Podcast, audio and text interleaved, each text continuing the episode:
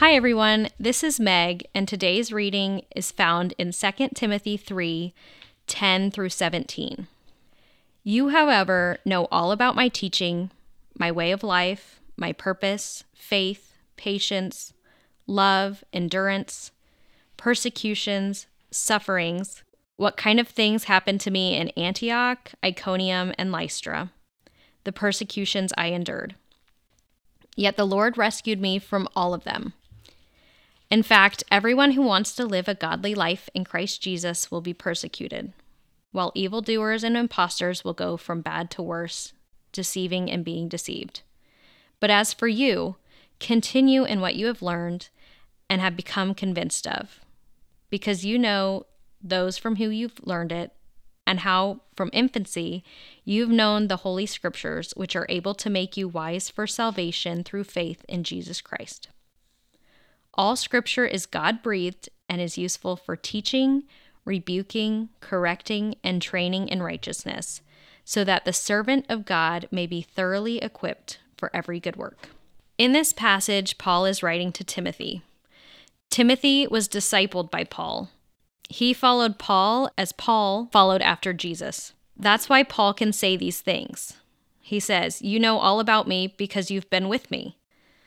Then he goes on to discuss his experiences of persecution, first in Antioch, which is where he was kicked out of the city for teaching the gospel, then in Iconium, where he escaped from being stoned, and then on to Lystra, where he was actually stoned and left for dead. After all of this, Paul says, Yet the Lord rescued me. His tone is one of hope and commitment to the ministry of the gospel.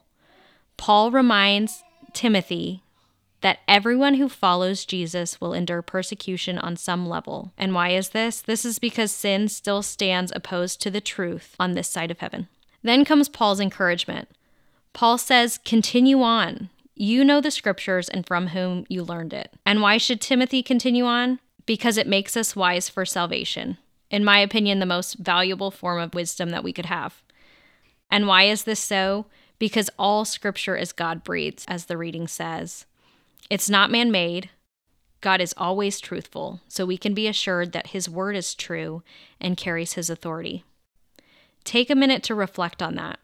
God, the one who spoke all things into being and brought the dead to life, exerts the same power through scripture and revelation to his people.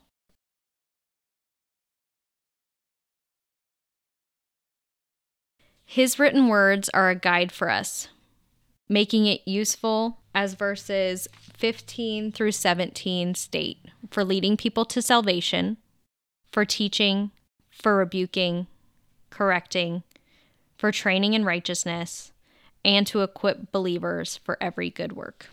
Let's pray. Lord, we thank you for this passage in Scripture, for the reminder of all the things that Paul endured during his ministry.